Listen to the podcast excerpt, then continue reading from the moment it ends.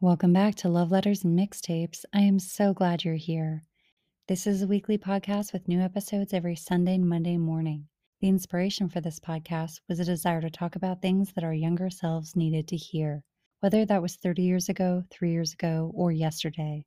You are listening to a Sunday morning sobriety episode where we explore all aspects of physical and emotional sobriety. It's important to note that I am not an expert or the final word on this topic.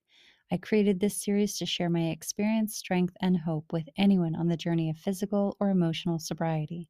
After listening to this episode, please make sure to subscribe on your favorite listening platform. Rate it and review it on Apple Podcasts, Spotify, or Audible. And if you enjoyed this episode, please consider sponsoring this podcast with a monthly donation by clicking the link in my Instagram bio at Love Letters and Mixtapes or scrolling down to the notes section of this episode.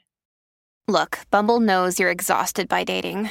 All the must not take yourself too seriously and 6 1 since that matters. And what do I even say other than hey?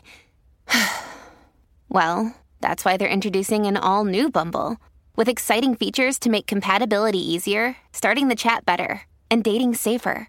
They've changed, so you don't have to. Download the new Bumble now.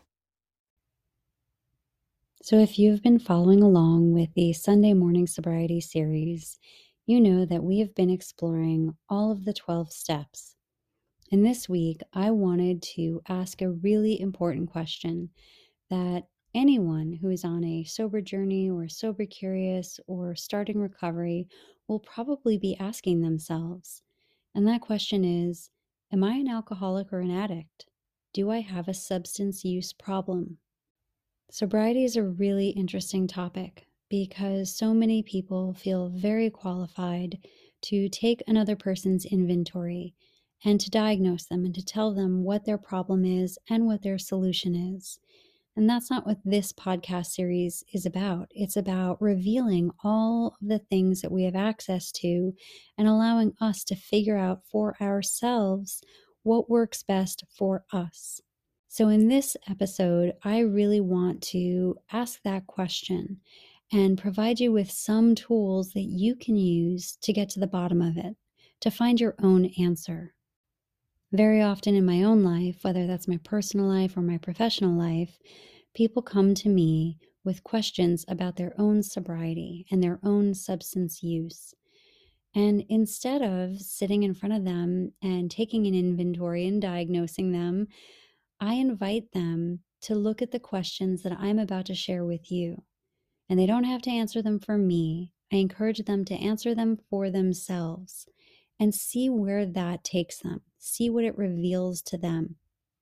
And the reason these questions are so powerful and so important is that they were written by people who knew better. They were not written by our friends who are on a 30 day sober journey just because they think it's fun or they want to drop into their wellness and their health or they want to lose weight or they want to reduce their anxiety. This was written by people who had problems with substance use. So they knew what we would do to sidestep answering questions.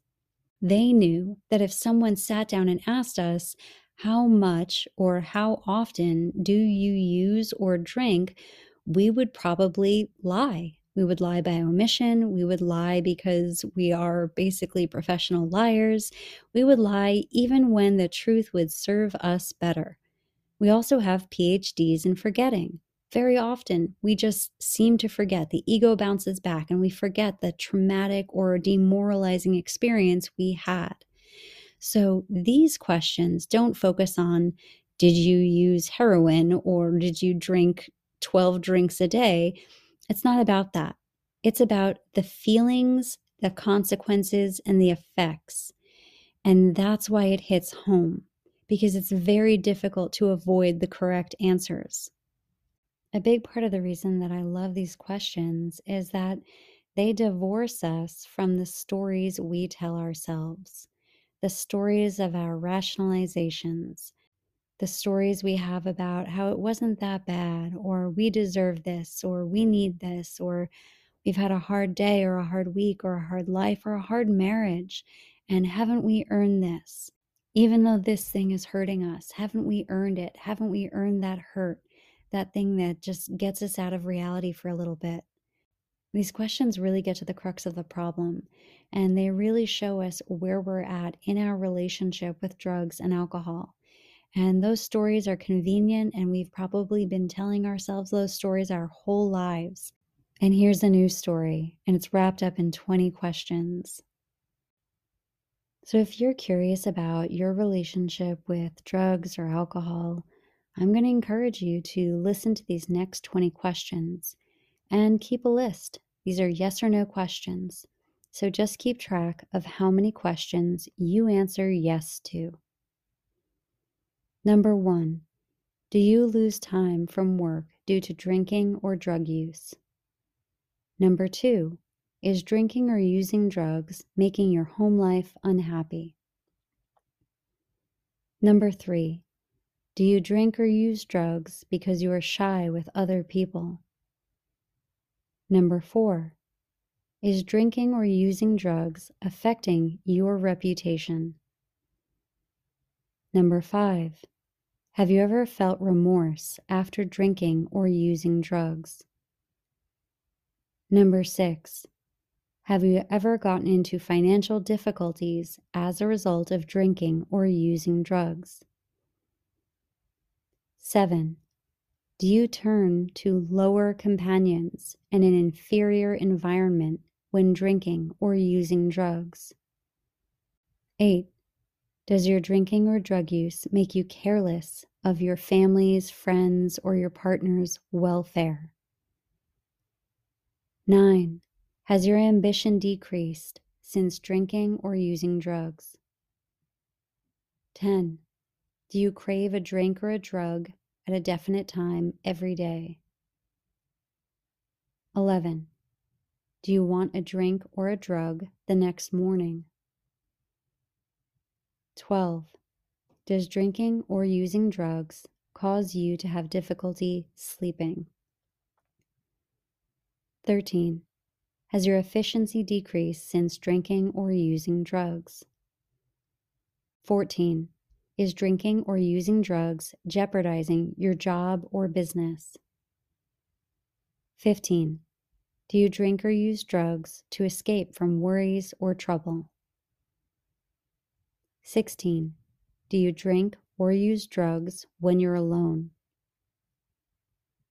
17. Have you ever had a complete loss of memory as a result of drinking or using drugs? 18. Have you ever needed medical care due to drinking or drug use? 19. Do you drink or use drugs to build up your self confidence? And 20. Have you ever been to a hospital or institution or had legal consequences due to your drinking or drug use. So I encourage you to look over your answers and see how many questions you answered yes to. And if you answered yes to two or more of those questions, I would say that you're having a challenging relationship with drugs and alcohol, and it's time to take another look at it. So, usually, when someone comes to me in my personal or my professional life and they want to talk about their relationship with drugs or alcohol, usually I just give them that 20 question list and I encourage them to do that on their own, not even with me. They can just do it on their own and sit with the answers and see what it is revealing to them. And then after that, if they want to talk about what they're currently experiencing, I encourage that because I can receive it from a place of neutrality. I'm not there to virtue test them or to judge them, but I am there to listen and to create a safe space. I talk about the feeling of the outsides not matching the insides and how uncomfortable that makes absolutely everything. And I talk about what's worked for me. And it's not about getting someone to do exactly what I did. It's about revealing the options to them. It's about revealing the connection and the pathways and the choices that they have. Because being trapped in these situations, and I use the word trapped, and someone might not agree with me, and we can get into a semantic debate about it, but you do feel trapped and you do feel isolated and you feel like you're the only person who feels this way. You feel like if you can't come up with a solution, there must be no solution. If you don't know a way out, then something must be wrong and no one else has figured it out. And by talking about this, really honestly, authentically, openly, sharing our message of depth and weight, what that does is that connects people. It connects people to community and to resources and lets them know that they're not alone. They're not alone in how they felt, and they're not going to be alone in healing because someone else felt exactly the way that they did right now and found a way out of it. They found a way to live their life on life's terms. And if one person can do it, another person can do it. And there's a lot of relief in that.